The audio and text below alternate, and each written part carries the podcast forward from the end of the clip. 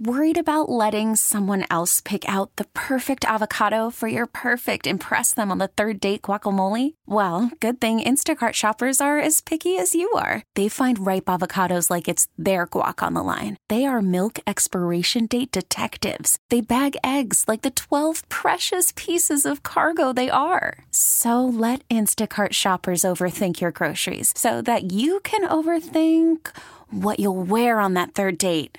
Download the Instacart app to get free delivery on your first three orders while supplies last. Minimum ten dollars per order. Additional terms apply. Hey, Rob Bradford here. I have set out on a mission with my good friends at FanDuel to prove what I have known for some time: baseball isn't boring. Now I have a daily podcast to prove it with some of the most notable people in the baseball world screaming baseball isn't boring from the mountaintops, or at least agreeing to come on our show. Players, managers, G Ms, and yes, even the commissioner of baseball, Rob Manfred. It has been a constant wave of baseball's most powerful voices. So join the revolution. Subscribe and soak in baseball isn't boring. Listen on your Odyssey app or wherever you get your podcast. You'll be glad you did. America faces a choice. This is Battleground America. Here's Tara Servatius. President-elect Biden said he has great confidence in Hunter, whose overseas business dealings are under F B I criminal investigation. He is the smartest man I know. I mean, in terms of pure intellectual capacity. So Hunter is the smartest man our president knows. He is the smartest man I know. I mean, in terms of pure intellectual capacity. But Fox News reporter Peter Doocy, who asked him the most obvious question on the planet after the rest of the press corps neglected to, is one stupid son of a bitch. Everybody got that straight? Do you think inflation is a political liability ahead of the midterms? That's a great asset. More inflation. What a stupid son of a bitch. But, but, but, but, but, the liberal media said, oh, but Trump was so mean. He called the media the enemy of the people. C N N is already making the argument in an idiotic piece today called Why Biden's Son of a Bitch Moment is Nothing Like Trump's Attacks on Reporters. Yes, that is the actual headline. Here's some of their examples of Trump being worse. I say that you're a terrible reporter, he told N B C's Peter Alexander. You are a rude, terrible person, Trump told C N N's Jim Acosta. Yeah, but here's the difference. In both cases, they were asking him about Russia collusion, which it turns out is the biggest hoax in modern media history. Not real, totally made up by the F B I, Hillary, and the media. So yeah, that'd make you a terrible person if you ran with it as your main story for three years.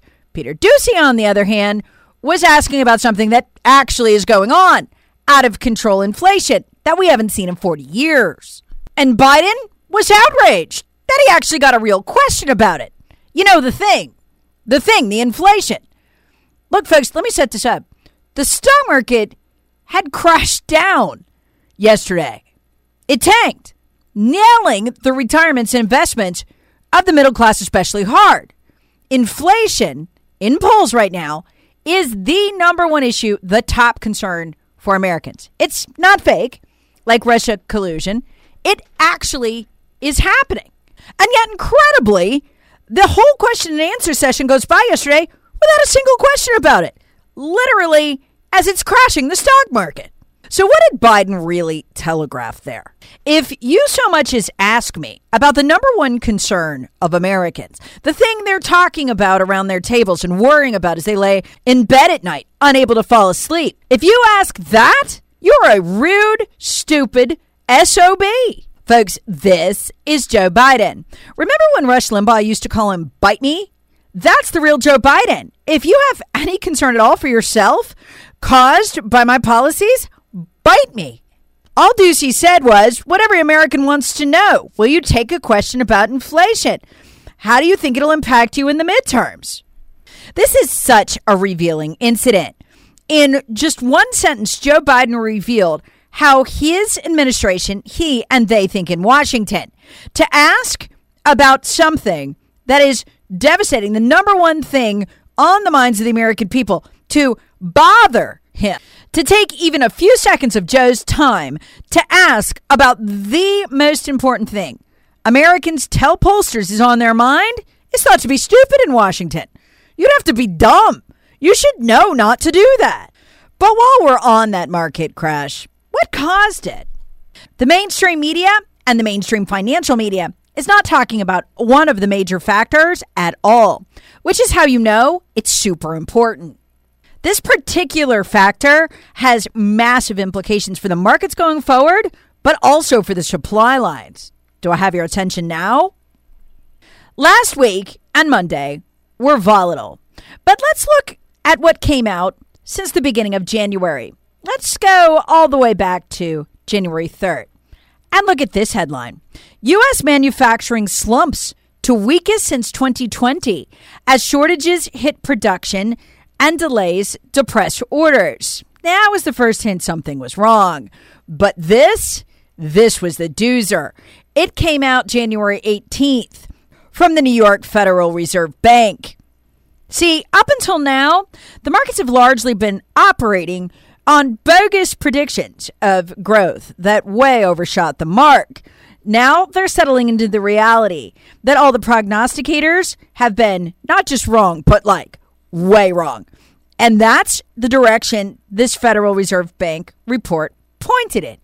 After eighteen months of positive readings indicating growth or relative growth, maybe slowing a little bit, but still growth in the manufacturing uh, business, in general business conditions of the New York Fed's Empire State Manufacturing Survey, something happened. Something the media is not talking about. You'll see why when I explain it to you. Yep, the the New York Fed's Empire State Manufacturing Survey fell a steep thirty-three shocking points to negative, negative zero point seven. Now, economists had forecast that the index would decline slightly from December, from about thirty-one point nine in December to about twenty-six. But that's still in positive territory. It means we're, you know, we're still manufacturing in this com- country. Instead of declining from thirty-one to twenty-six, it declined from thirty-one to negative zero point seven. Holy cow! Okay, so um, what's causing this? Well, there's some employment issues and Um, things like that. But what's the main thing? There's also some difficulty getting supplies for some stuff that they need. So that's going on, stuff you've heard of. But what was the main thing? Orders. There really aren't a lot of those. Not a lot of orders. Not a lot of orders. Now, people don't know this about America, but about roughly sixty percent of the stuff we consume here, it, depending on the quarter, it goes between, you know, sixty and seventy percent. Usually it's around like two-thirds. Uh, about that the, that chunk of stuff, we make it here. We we actually do. The rest is imported, right? So if um there aren't a lot of orders, not a lot of stuff's going to get made, right? I mean, I'm just breaking this down very simplistically, okay? That's what that Fed survey indicates. Nobody seems to have seen this coming. And if there's not a lot of orders and not a lot of stuff's going to get made, what's going to be in the supply lines five to six months from now? Just anybody care to ask? Or no, I guess. Okay. No, we don't. Um, that is a big freaking deal. And that's why they're not talking about it. That's how things work in our sick, twisted society now. They wait till the absolute last moment to tell you it's a crisis. This effectively equals the complete erasure of the Trump manufacturing gains, which were still largely intact when Trump turned the Oval Office over to the new resident. Economist Steve Cortez nails this on War Room. The implications of it, they're staggering. And the Wall Street types who have lived in a Biden financial media-induced bubble of delusion saw that bubble pop over the last week. Steve Cortez explains what happened on War Room going into that week of volatility and the one-day crash on Monday.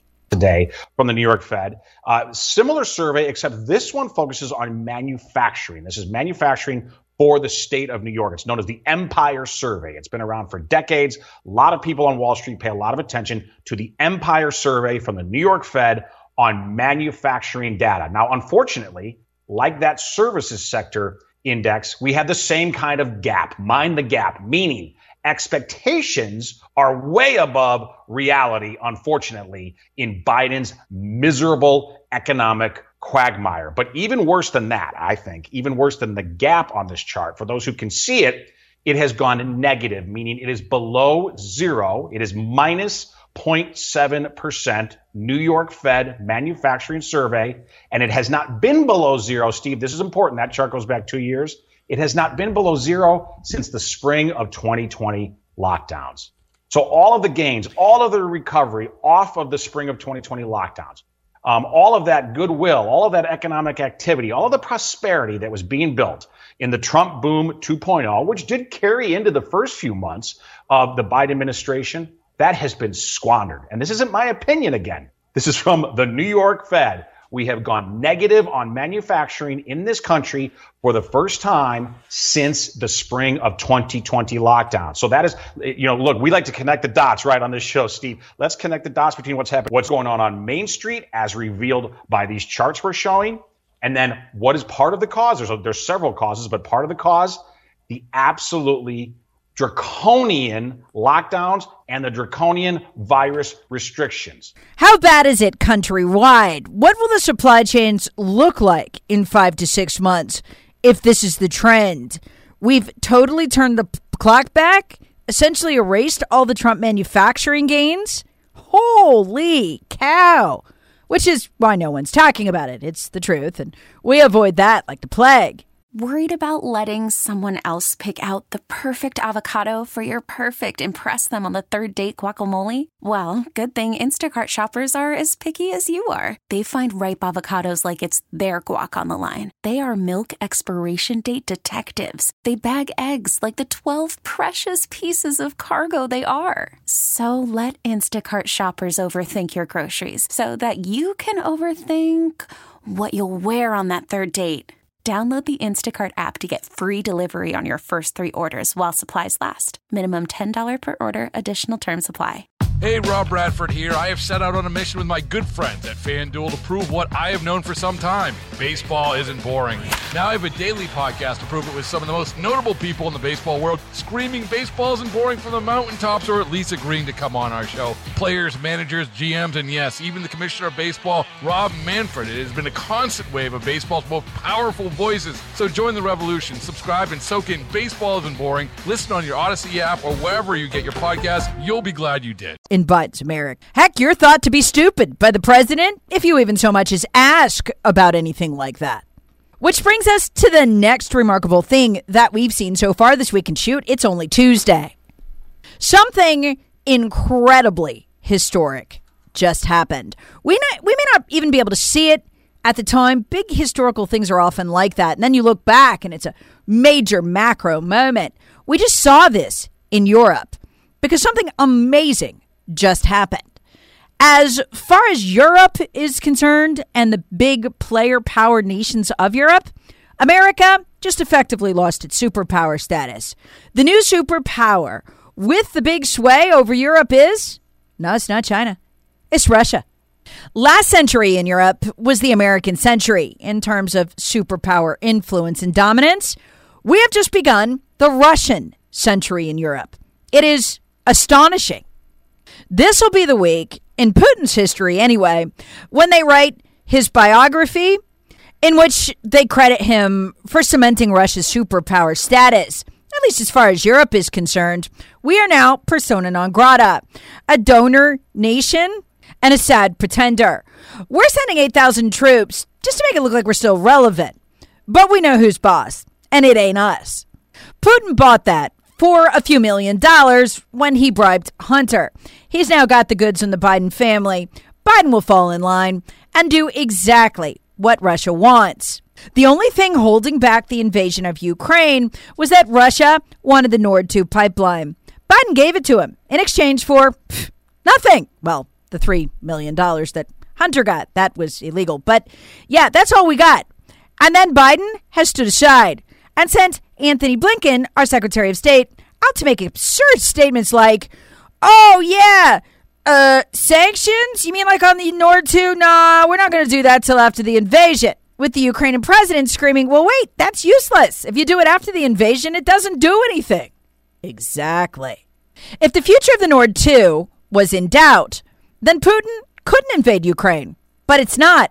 Biden gave him that, and he's rolling on.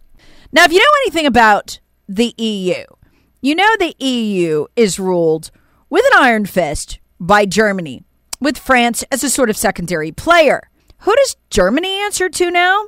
Effectively, used to be us, was for fifty years after the Cold War. But now, it's Russia. Russia wants to invade, and Germany is right on board, cutting off munitions to Ukraine, even flights.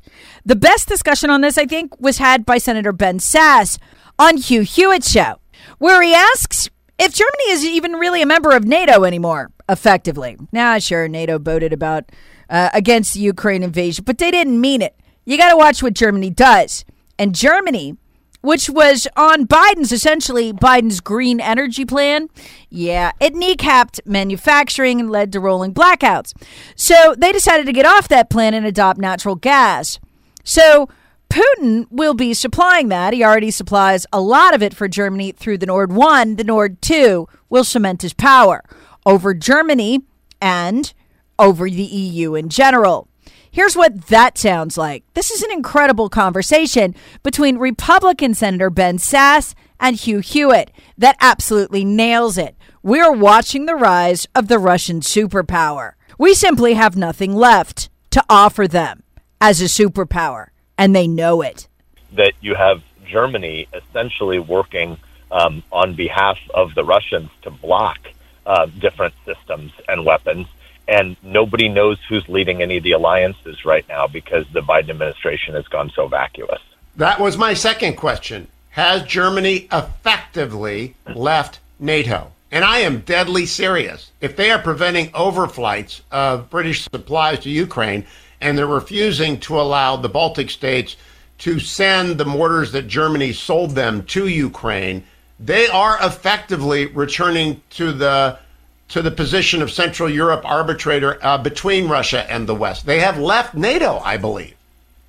It, it certainly feels in a de facto way, maybe not a de jure way, but in a de facto way, it feels like Germany has tried to move to a pre-NATO uh, time in history. And obviously that's a terrible time.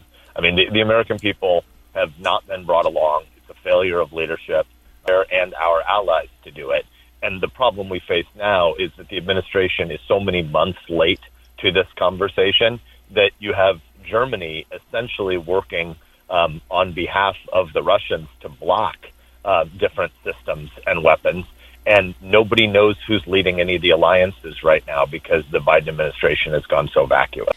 Do you remember the terror that Trump, you know, being an idiot, would effectively destroy NATO, that it would fall apart on his watch? It just did. Under Biden's watch. See, NATO is our baby. That's why we always paid everybody else's bills, and they gave us lip service. We're still paying, but we get nothing for it. Russia is the new super in power in charge, and the purpose of NATO is, I don't know, actually. So literally, in less than a year, Joe Biden has unraveled NATO, which we were told Trump was going to do, and squandered all of the manufacturing gains we were told Trump was never going to have. Manufacturing gains he miraculously produced anyway while fighting all of Washington. It was a miracle, and now it's gone.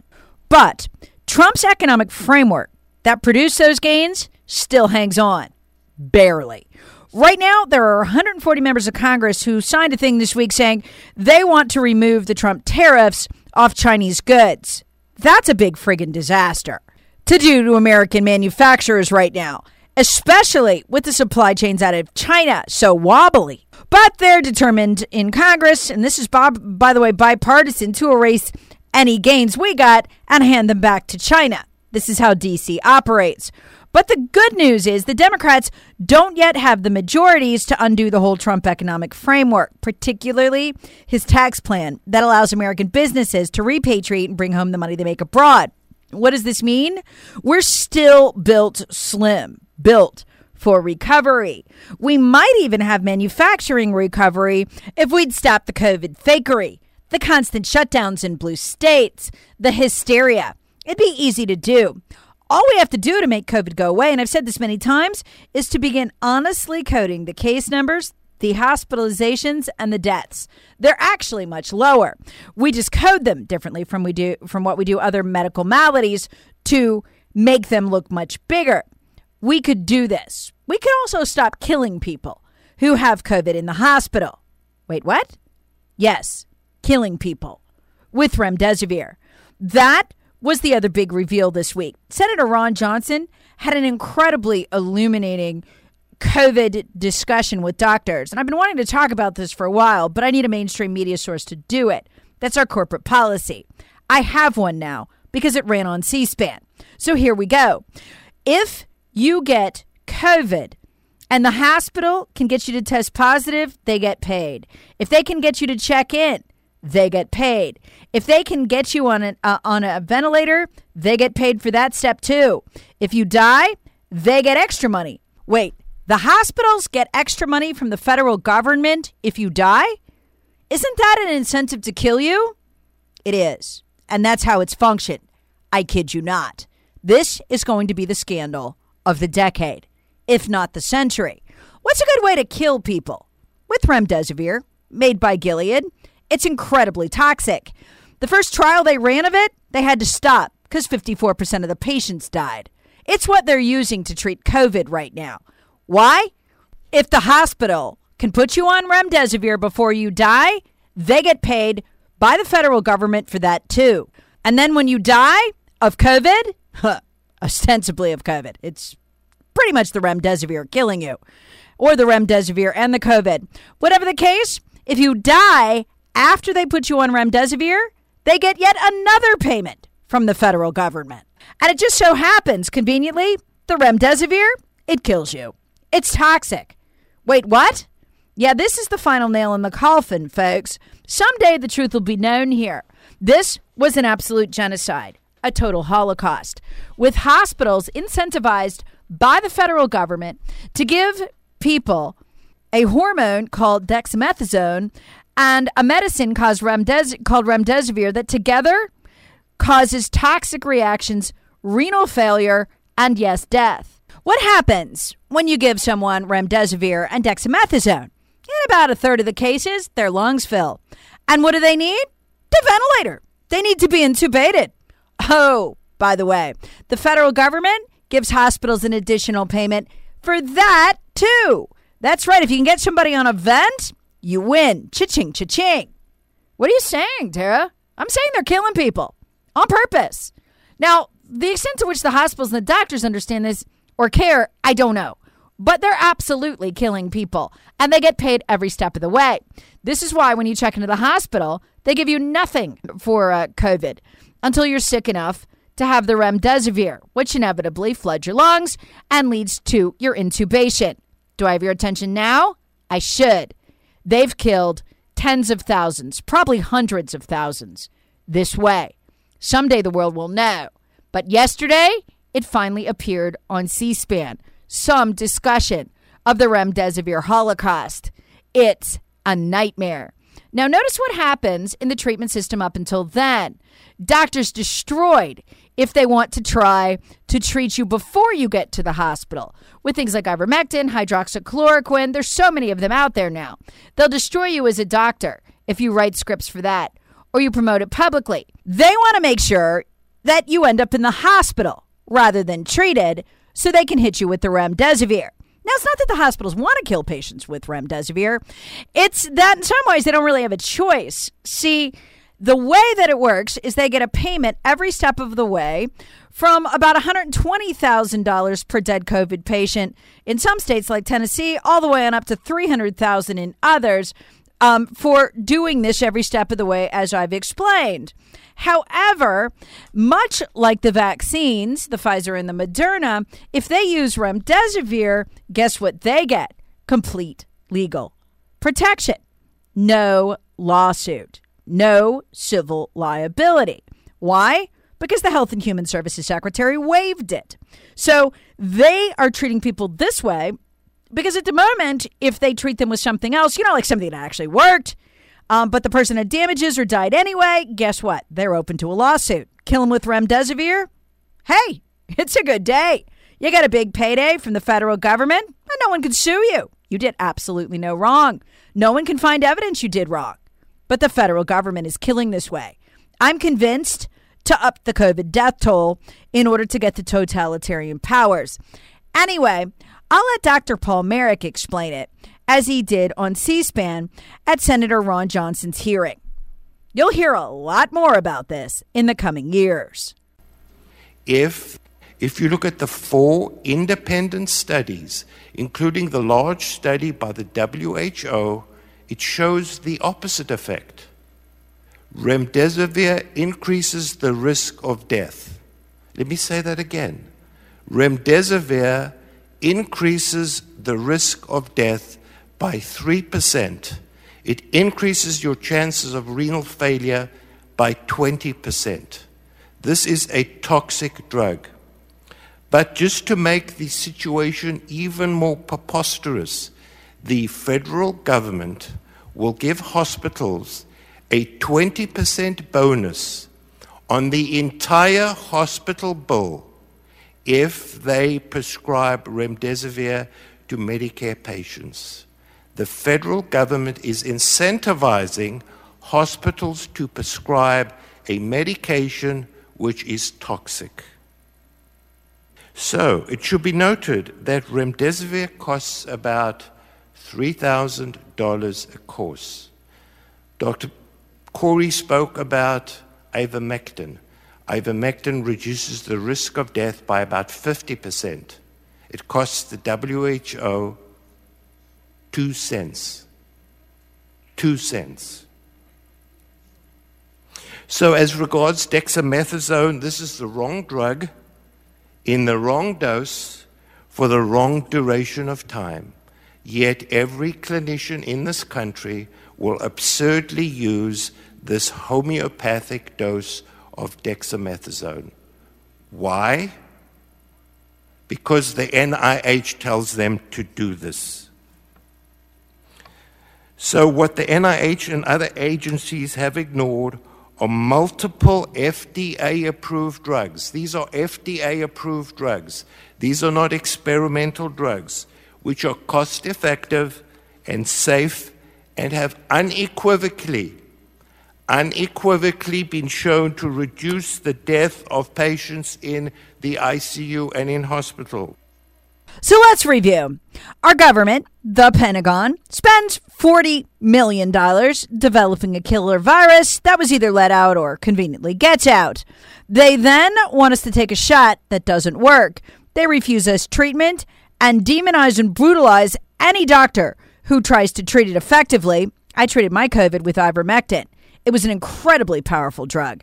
By the way, ivermectin also wipes out most viruses that cause sinus Uh, problems, not just COVID, but that's another podcast for another day.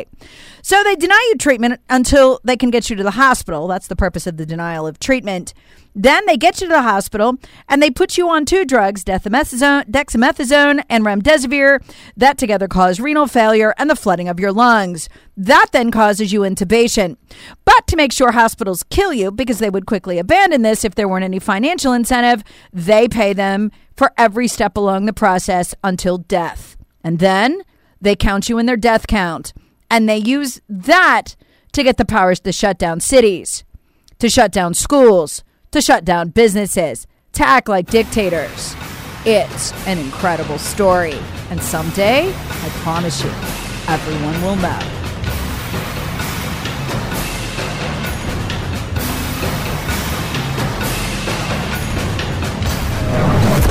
Battleground America with Tara Servatius. Please subscribe on the Odyssey app or wherever you get your favorite podcasts. Share with friends, family, and other free thinkers.